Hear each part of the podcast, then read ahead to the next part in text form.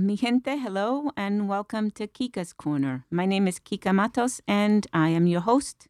Goal for this show is to focus on interesting topics, fascinating people, social justice issues, and maybe, just maybe, a scandal or two. But always, always, always, whatever we talk about will always have a New Haven edge. Today, we're going to talk about immigration. And we're going to talk specifically about the recent Supreme Court ruling from a few days ago that shattered and destroyed the dreams and hopes of an estimated 5 million people, including 41,000 Connecticut residents.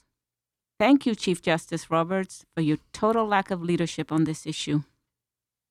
I have two people in the studio with me today.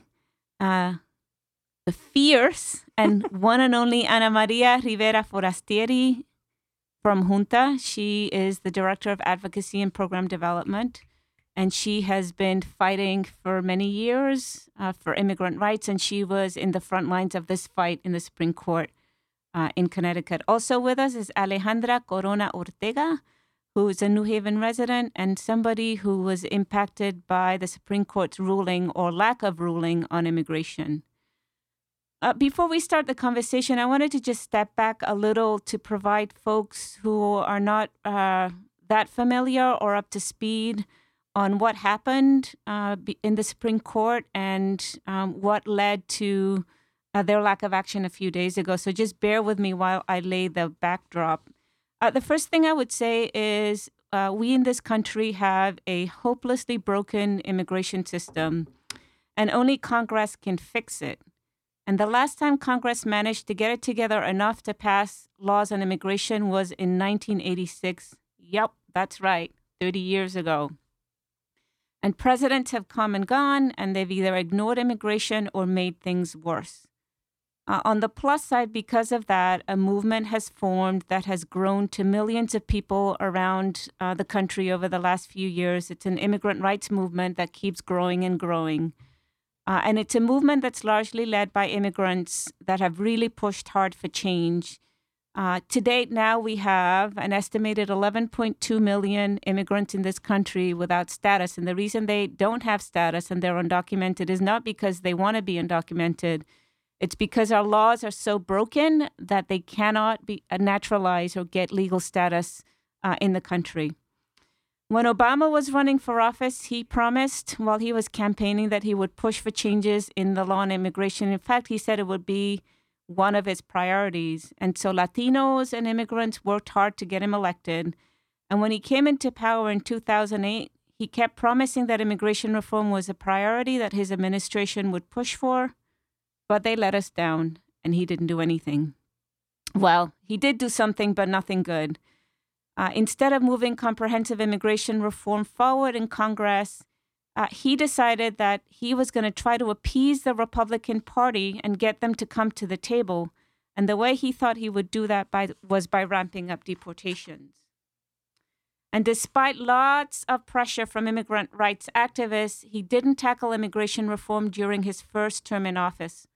All he focused on was deporting people and separating families, including people who lived here in New Haven. And Ana Maria will talk to us uh, later about that. During Obama's second term, after Latinos and immigrants again pushed hard to get him reelected on a promise that he really would tackle immigration reform this time around, legislation finally moved forward and a bill passed in the Senate that was not the best bill, but at least included a path, it included a path to citizenship for the undocumented. But once the bill passed the Senate, the House Republicans jacked up the legislation and it failed in the House. And that's when immigration advocates put mad pressure on Obama to do something, to step up to the plate, to act like a, le- a leader, and to deliver for immigrants. By then, all he had to show for, for his uh, time in office was deportations. And by then, he had already deported about 2 million immigrants. And that, just to put things in perspective, means that President Obama has deported more immigrants than all other US presidents combined. Finally, in, November of 2014, President Obama finally moved forward in a good way, and he acted by issuing um, two executive orders that offered relief from deportation and also offered work permits to two types of undocumented immigrants. Uh, the first, undocumented parents of kids who are U.S. citizens, and that executive order became known as DAPA. And the second, for people who came to this country undocumented from when they were kids, and that broadened an, an original category of these kids, and that was known as DACA Plus. Um, combined, these two executive orders would have uh, uh, offered relief from deportation and work permits to an estimated 5 million people. but after Obama announced these executive orders, Republicans particularly xenophobic Republicans weren't having it. And so they jacked up these executive orders by filing a lawsuit in Texas. And they found the country's biggest anti immigrant judge uh, to listen to this lawsuit. And he issued what is known as an injunction, which froze these programs from moving forward. Uh, immigrant activists then fought uh, in the courts, in the district court in Texas, in the Fifth Circuit Court of Appeals in Louisiana, and fought to get this case heard before the U.S. Supreme Court. And the Supreme Court agreed that it would hear the case, and it heard the case in April. Five days ago, this was on Thursday morning at about 10:30 in the morning, the court announced that it was split four to four, which means that the orders are now frozen. Needless to say, this news was devastating to the millions of immigrant families who were praying and hoping and wishing that the court would rule in their favor, including New Haven families, thousands of New Haven families. And here we are today, five days later, reeling from the disappointment and the heartbreak and the outrage of the Supreme Court's lack of leadership on this issue. People are really sad that the court failed to do its job. They failed to follow the law and they failed to consider even a semblance of justice for the millions of immigrant families around the country. So I'm going to turn it now to Ana Maria. Um, and I'll ask you the first question, which is tell us a little bit about how families have been reacting in New Haven to this horrible ruling. So, um, it was a very, very hard day, uh, Thursday morning. I think uh, we were all sort of online trying to figure out when the decision was going to come out, if it was going to come out. And when it came out that it was a 4 4 split, we were all in shock. Um, so all of us at Junta were in shock. We didn't move for about half an hour, 45 minutes. Even though we had this plan, win or lose, we're going to take action five minutes after the decision comes out. It just we were unable to do that. Um, and we just sat and cried mm-hmm. for a pretty long time. Um, and when we finally, I guess, regained composure, we said, okay, it's time to call, call our families. It's time to call our people to let them know what has happened and that we are going to continue to fight. Um, and so we started calling through our list, starting calling uh, our family leaders and saying, like, I am so sorry that I'm calling you with these news. Most of them already knew mm-hmm. that they that it had come down that way. But I think what was mostly surprising for us at Junta was that all of them said, We are so sad that this happened, but something better is coming and we're not giving up. So that was very, I think that sort of shook me out of my, okay, stop feeling sorry for yourself and for failing and buck up and keep fighting back. So, um, that has been the reaction. Uh, and so since then, we've taken a couple of steps. We can talk a little bit about the big action that we had on Monday in Hartford, where hundreds of people turned out and nine individuals got arrested, put their yeah, bodies at the tell line. Tell us a little bit about the action because I know that the action was directly connected to the Supreme Court's failure um, uh, in this uh, in this regard. So tell us what happened. That's right. So uh, on Thursday night, uh, a group of organizations and individuals across the state got together and we said, "What are we going to do?" Are we just going to have a run of the mill press conference to say we're sad about the story? Or are we going to be doing something more radical? And people were like, we're tired. We are so disappointed in the system. We are so disappointed in failed promises. We want something more and we want to send a strong message. So we decided to say, well, if the Supreme Court failed to act, right, it was a split decision. What power does Obama still have? And we believe that Obama still has the power to issue a moratorium on deportations.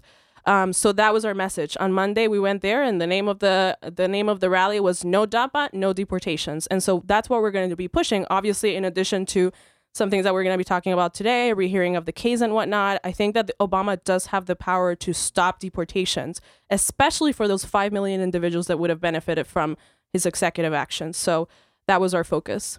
And Ana Maria, um, I know this is a, a, an, a question that requires you to uh, engage in some level of a guesstimate because it's hard to really g- gauge the number of undocumented immigrants in New Haven at any given moment. But how many people do you estimate were impacted by the Supreme Court's ruling last Thursday? And, and by people, I'm talking about New Haven residents. For New Haven residents, uh, Greater New Haven, I believe it was about 9,000 people, if I'm not mistaken. Uh, for Connecticut as a whole, it was about 41,000 people. A lot of people. And that breakdown was 31,000 parents with U.S. citizen kids and 10,000 young people who would have benefited from the DACA piece of the executive order. Exactly. That's right. Alejandra, you, um, your family would have benefited from DAPA. Is that correct? Uh, not from DAPA, um, because uh, my parents, both of us, um, my brother and I, none of us are um, U.S. citizens or have lawful status here in in the country. Um, so they would not have benefited from DAPA. Um, however, I would have been the only um, person in my family to have benefited in, from DACA plus. Okay, so you would have been, um, you would have transitioned into the status of being able to have, have some work- relief from deportation, and you would have been able to have a work permit. So tell us about what this was like for you and for your family um, when you heard the news. And um, I also want you to describe a little bit about what life is like for people in this community who don't have status. Uh, well, uh, like Ana Maria mentioned on Thursday, it, this decision just came in, and we was we just sat there in shock. Um, I mean, I was going to be the only one that was going to benefit from this decision. So I think that if anything, that made it a little bit easier for me to just accept the decision because at the end of the day, it would have just been me and the rest of my family would still not be protected. Um, so in that sense, I think that I even I like to say that I even got lucky that I didn't get to suffer that disappointment that many families um, around New Haven and the country uh, had to feel. Um, with that in mind, living in New Haven, I, I mean, I consider myself very lucky for being in New Haven and being surrounded by people who are incredibly amazing, uh, especially regarding my community. People like Ana Maria and the fact that we even have Junta here in New Haven so close to us. Um, has been a blessing. Um, however, it is scary when sometimes the police is behind us and you're not feeling protected. Uh, you feel like you're being watched constantly, and um, that is always terrifying. Um, I mean, the experiences that we've had with the police had always been, uh, up to a certain point, very respectful, just because they take our car because we're not driving with a license, but nothing beyond that. And I know many people um, suffer a lot more after that um, because of the discretion of the police, but that has never happened to us. Um, however, we are scared when you know you have to drive at night or when the police. Uh, and sometimes people just tell you there's a policeman or, or an um, ICE car somewhere and somewhere. Please avoid that street uh, so that has been the way my my family has been impacted. Um, when and your family's originally from where? Mexico, Puebla, you, Mexico. And mm-hmm. you've been here for how long? Uh, eight years almost. Um, and how old were you when you came to the United States? I was twelve. Yeah. Um, so seven years almost. Sorry. Um, but yeah, and um, uh, we used to. My mother used to have a job in Milford in Orange. Orange, yeah, Orange. Um, and when she got fired unfairly, uh, she just couldn't do anything, and she felt afraid, and we all felt afraid, and we just felt like we just couldn't do anything. And I mean, we thanked everyone in the heavens uh, for the opportunity to get a job, but because of that, because of our status, we also felt like we didn't have the right to complain or ask for fairness. Mm-hmm. Uh, you're listening to Kika's Corner on WNHH, New Haven's home for community radio, broadcast at 103.5 FM and live streamed at newhavenindependent.org. So, Ana Maria, undocumented immigrants in New Haven live mostly in one neighborhood, and that is Fairhaven. Um, and most of them, like Alejandra just explained, try to lay low for fear that they will be deported, they'll be exploited, that um, something terrible will happen uh, to them. Uh, talk to us. Alejandra just shared her own personal story, but if you were to uh, share with our audience what life is like for the majority of immigrants that Junta engages with, what would you say? Because one of the things that's been interesting for those of us who immig- who do immigration advocacy is that many Americans just don't know. They think, first of all, that undocumented immigrants don't want to change their status, um, and they have no idea of the hardships and the challenges and the sacrifices that undocumented immigrants uh, make. So, tell us a little bit if you were to paint a picture of what life is like um, for undocumented immigrants in uh, New Haven, what would you say? I think that's a tough question.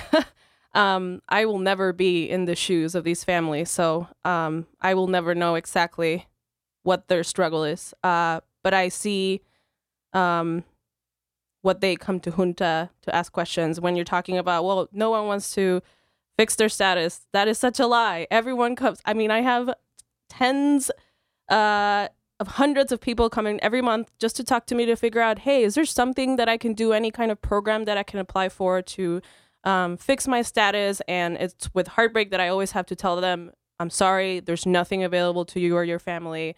You have to fight for some kind of comprehensive immigration reform. That is our best bet. Um, there's a lot of fear in the community, um, fear about deportation, yes, but like Alejandra was talking about, uh, you know, exploitive um, and abusive employers where people just don't feel like they have the right tools or the right um, the right to even complain about it. Um, but at the same time, you know, I think it's it sometimes I have to um, sort of tell myself to not say, well, you know, yes, you should be afraid that this is happening, and I understand, and I understand why you want to stay home. Um, we at Junta, we try to push people and say, like, you cannot let fear take over your life. Um, we are here, and the only way that we're going to beat this, the only way that we're going to move forward is if you come out to the streets and you create a community and you build power in your own community. Um, I usually talk to them about examples of deport- very difficult deportation cases that um, we have been able to win because uh, there has been power built in the community and people have been able to create those networks. So um, it is a very difficult life. I mean, I see so many single mothers that have escaped terrible violence from um, Central America and are working three jobs to put food on the table and still make it to meetings at Junta and still make it to rallies. I mean, these are fierce people, people that just want to move forward, people that want to work, people that want to have a, a, a family, people that, you know, they think I came to this country for something better. Is it really something better? Um, so that is really uh, what I have seen at Junta and working with a lot of these families. And Alejandra, why did your family come here? Uh, we came here in 2009, which is the reason why I could not benefit from DACA, uh, which is already in place. So And DACA what- 2012. And why did you come here? Um, so we just ran out of money and we um over there we always said that public education in Mexico is not really public um because you have to pay for it.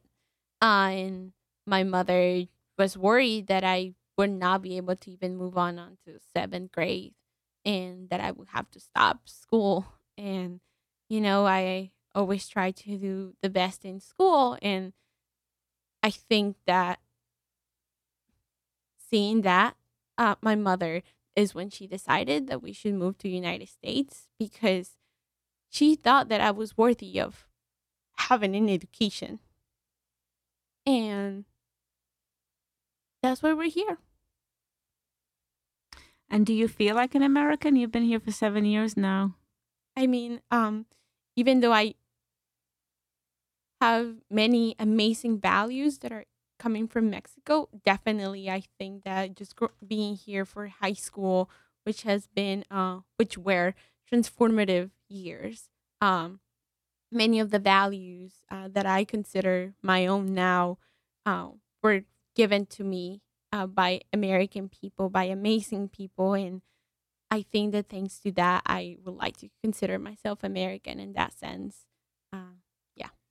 So, President, let's put our act- activist hats back on. Uh, President Obama has about six months left in office, and his legacy, let's be honest, when it comes to immigration is terrible.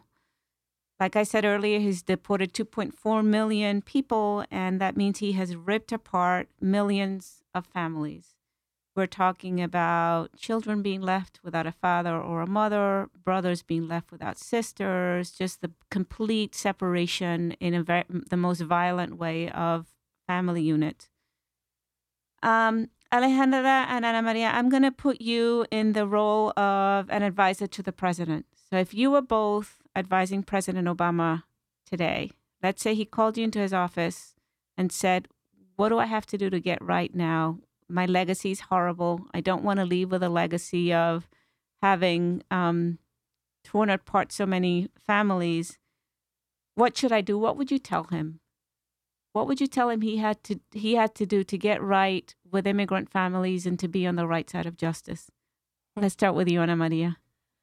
Well, the first thing he should do is end the raids um, because it is the most hypocritical and ridiculous thing that I've ever heard that he's talking about families, yet he continues to separate and deport children and families to their deaths. So stop the raids is the first thing. I mean, why are he, why is he even engaging in spending so many billions of dollars in separating families instead of investing in our communities? So that would be the first thing. I would, um, and we will continue to do this, is issue a moratorium on deportations. Um, the other thing that I think that uh, needs to be pushed with the Department of Homeland Security um, and the court system and all of that is the prosec- the use of prosecutorial discretion. That is something that allows uh, the government attorneys to say, you know what, I'm not going to be deporting you. I'm going to be giving you prosecutorial discretion. You can remain in this country. You can have a worker's authorization until we can figure something out. Um, and and I don't believe that they have been using that program um, a lot. So uh, I think those are three things that I would say. Hey, you have six months at the very least. Do this. Alejandra. Uh, I mean, I completely agree with Ana Maria in all of those um, points. Um, I think that it might be a little bit too late for him to be on the right side of justice up to this point, just because of the many families that he has deported. And I am, in a way, uh, very lucky that I don't have anyone in my family that has ever been deported, or I don't know, really close friends that have always that have ever been deported. Um, however, I I think that, like Ana Maria said, he has been very hypocritical in terms of talking about families and I mean just he failed us with even DACA itself. Uh the fact that it didn't include me um because it you were supposed to come in before 2007 and I came in 2009 and that is the only reason why I don't apply for it and and, and it is thanks to that that I can't work while I'm in a university and it is thanks to that that I sometimes just I'm afraid that fellowships and internships and scholarships are just close to me um because of that small um phrase in the in the program. So I would say try to fix that because if he could do it um and, and I know that right now it's been chal- it was challenged in the Supreme Court but if he could just stop the raids and make sure that people feel safe and safe enough to come out and say I'm undocumented.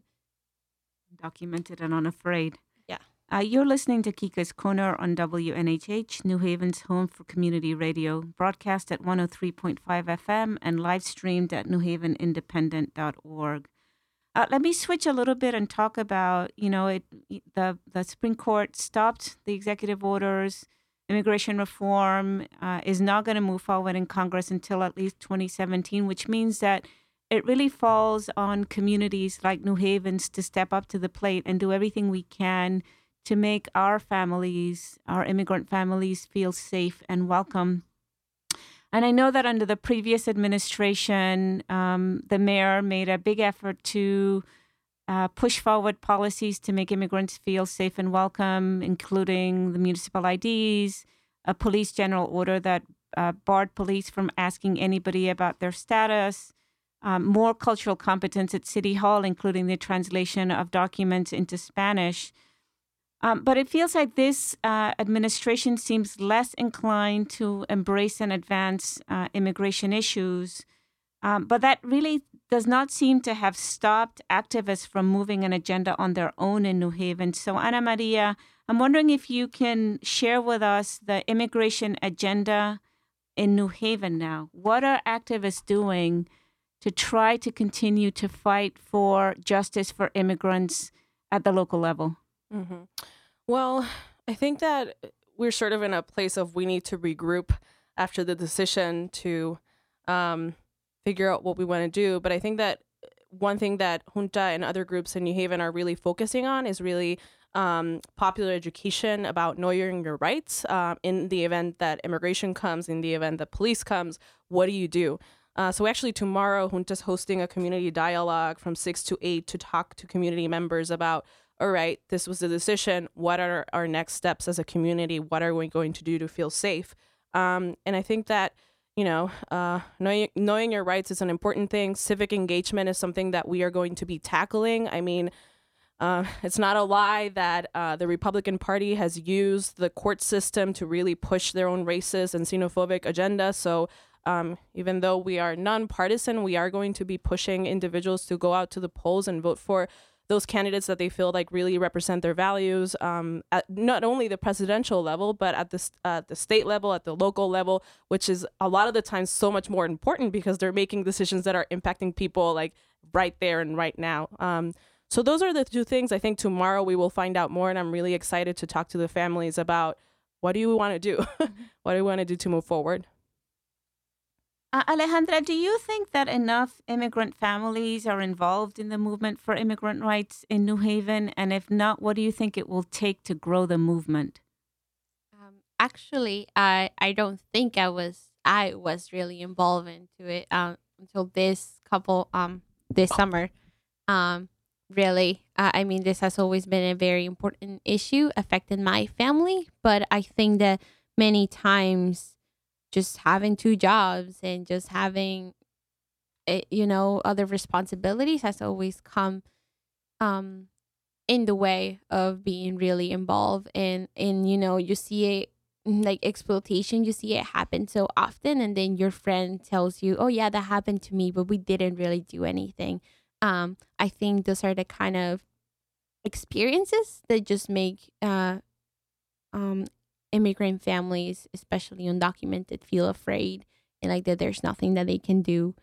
Um, so I think that in in that sense, my family is definitely one of the ones to blame for it. Um, but you know, um, I I'm here to change that.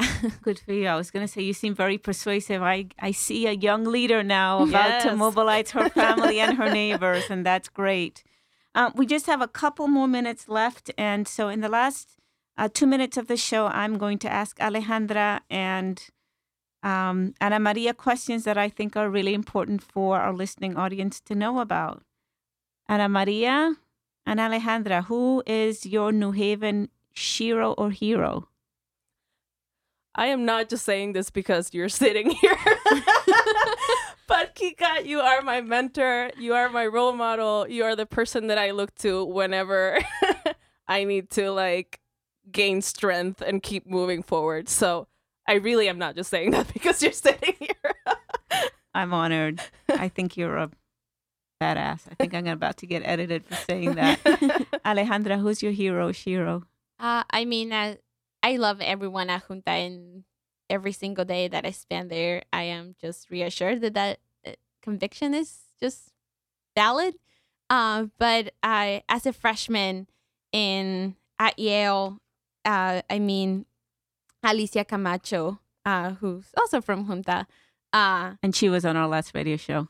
yeah, she's Yeah. fierce. uh, you know, just having her there, and obviously her husband. Um, Even pity. yes, yes. Um, I just love them both, and they have been so supportive and so amazing that it's hard to imagine my freshman year without them. Modern pizza, Sally's, or Pepe's? Neither. My favorite is Zaleñas. Alejandro, your favorite pizzeria? We are not Italian. We are from Mexico, and we eat Domino's there. So I'm gonna go with Domino's. oh my God. All right. Uh, we're going to have to school you on New Haven pizzas. And finally, if you could pick a superhero power, what would it be? Flying.